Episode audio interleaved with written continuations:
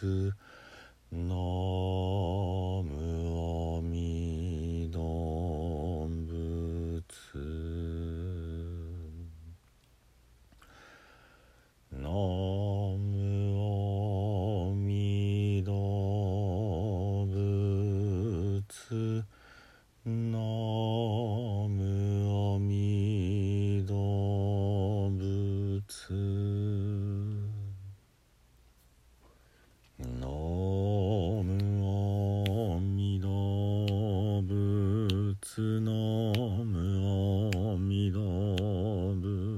仏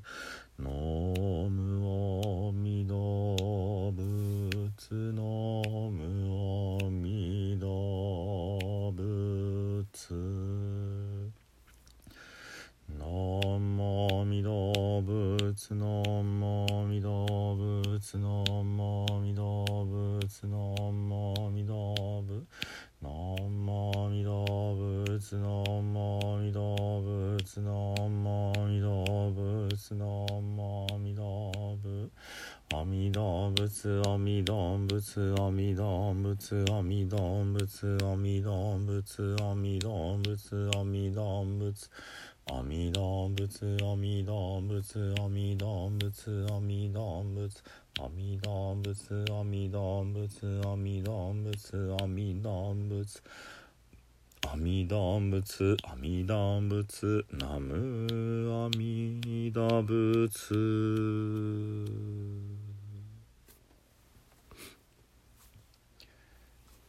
皆さんこんにちは。三田参道の増田栄信です。えー前回ね、えー聖徳太子様について、えー取り上げてねお話をしていくというふうに申しました。しばらくねあの聖徳太子様の、えーお書きになられた、えー十七条憲法ね、まあ、憲法十七条、えーこちらをね、あのー原文を読みながらその現代語訳をね、えーお伝えしてでまあ聖徳太子様はこういう方だったんだなということにね、あのまあ近づいていきたいなっていうふうに思います。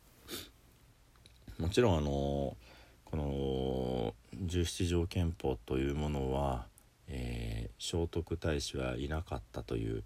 方々からしたらそもそもあの捏造なんだなんてこともねあの主張されたりもしています。しかしねあのーまあ今回訳しながらねじっくり読ませていただいたあのーまあ感想としてはやっぱり一人の人物が意図を持ってあのー文章を作っているなという感覚はありますね。まあもちろん、えー後から改変された部分とかがねあるかもしれません。こういう言葉遣いは、えーまあ、この言葉この概念はこの、えー聖徳太子様の時代にはまだなかったんだっていうようなね、あのー学問的な、まあ、指摘もあったりはしますんでねただまあそういうところを踏まえてまあ踏まえれる踏まえられるほどねあの多角的に歴史に詳しいわけではないですけどもあのそういうことも心に留めながら、ね、読んでいってもあのまあ逆に古い時代だからこそこういう、まあ、漢字を選んで使ったんだろうなとかねいろいろあの逆に感じるところはあるんですね。ああの少しずつ取り上げながらねそういったことも交えながらお話をしていきたいなというふうに思います。えー憲法17条、えーあの読み方のルビの振り方はいろいろあります。ですのでね、あの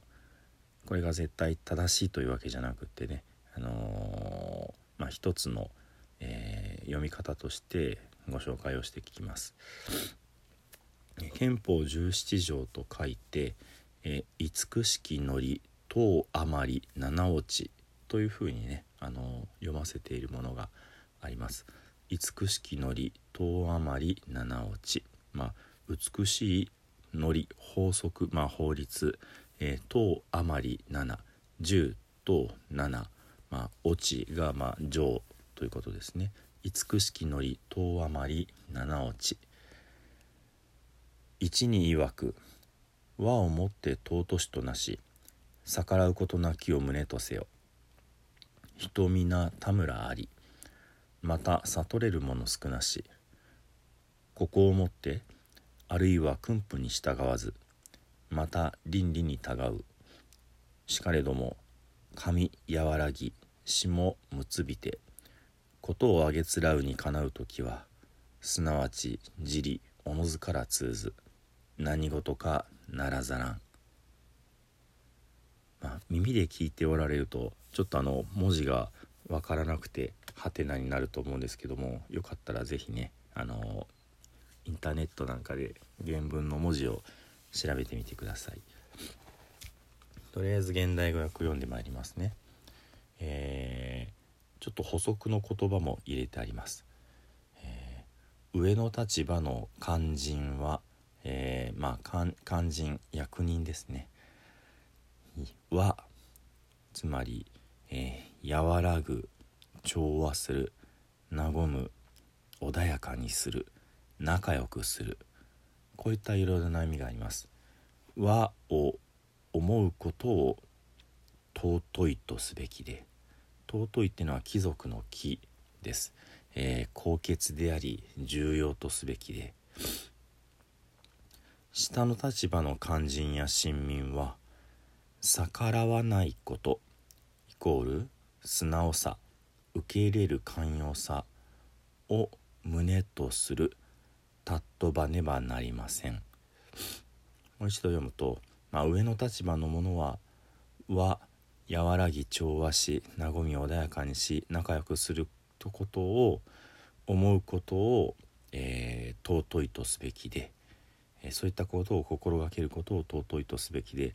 下の立場のものは、えー、逆らわないこと素直さ受け入れることを尊ばねばなりません。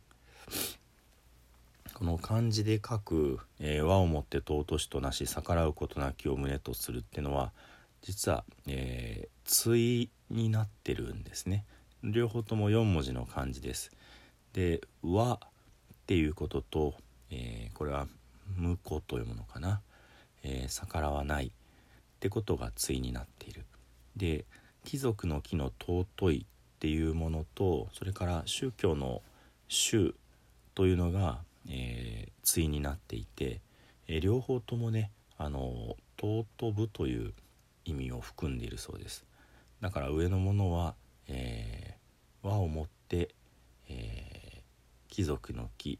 えー、持ってというのはこれ思うという、えー、意味があるんですね。だから上の立場の人は和を思うことを尊いとしなさいと。で下の立場の方はえー、婿逆らわないことを胸とする、えー、うんたっとばねばならないと。大事にしなさいよというこういう追句になっています。であの今聞いててちょっとびっくりした方があるかと思います。つまり、えー、短い文章の中で上の立場のもの下の立場のものっていうふうにねまあこれは書いていない、えその理解をしやすくするために付け加えているわけですがそういうことなのっていうふうにねあの和をもって尊しとなすなすなせなすってのがその目が有名になっていてね。でそれは私たちそのまあみんなに対してねあの一般的にえー、和っていうことが大事ですよって訴えてるってあの普通は捉えられてるかなと思うんです。でもあのそもそもまあ憲法でねでその当時誰かに対してこれは発せられているわけですけどもその誰かというのはもっぱらそのまあ肝心、えー、まあ役人というかねその日本国という、えー、国を運営していかなければならないまあ聖徳太子の周りにいる人たちですね。だからまあえー、ある意味特権階級の、えー、まあ、自由気ままに振る舞っている、えー、豪族たち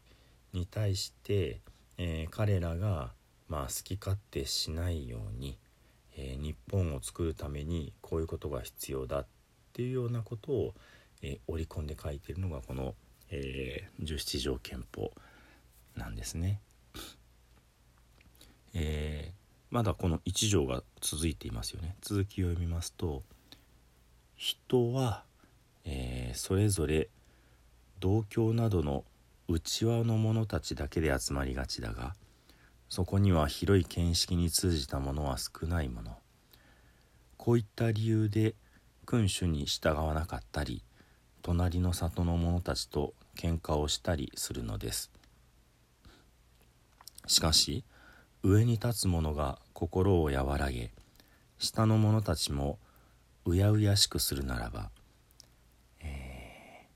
祭りごとを論ずる判断するのに上と下の意見が整い、えー、ぴたりとまとまり調和しそうなれば祭りごとにもおのずから道理が通るようになります。どのような祭りごとも成し遂げられるでしょう。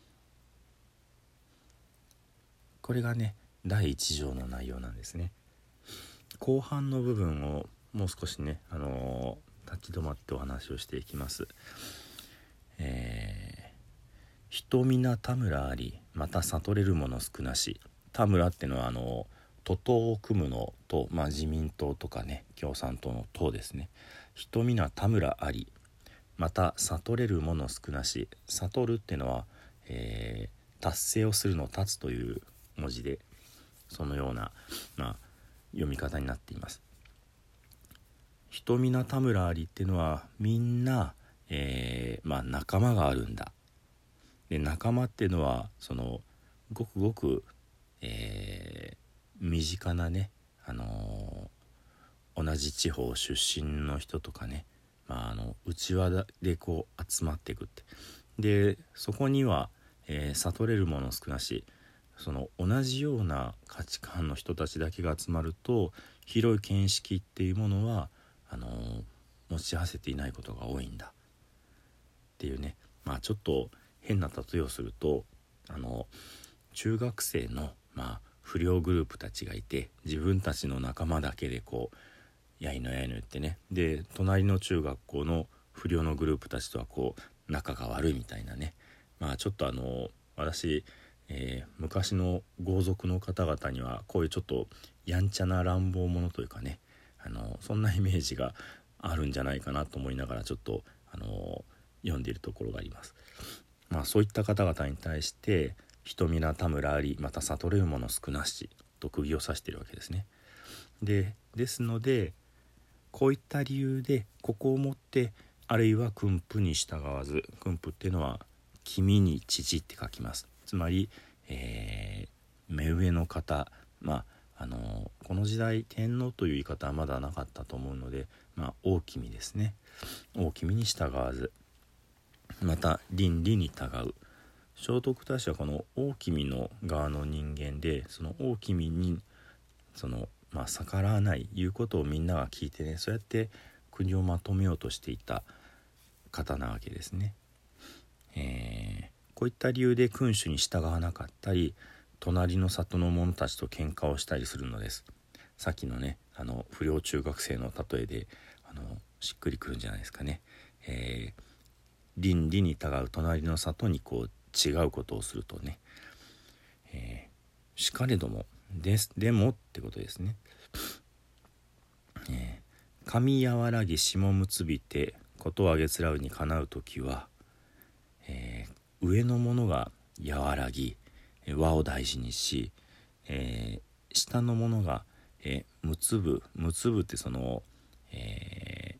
目に目辺に、えー、陸地の陸の右がですね。むつびて、えー、つまりこうみんながこう、えー、仲良く。上のものはこう優しくし下の者たちはこう仲良くし、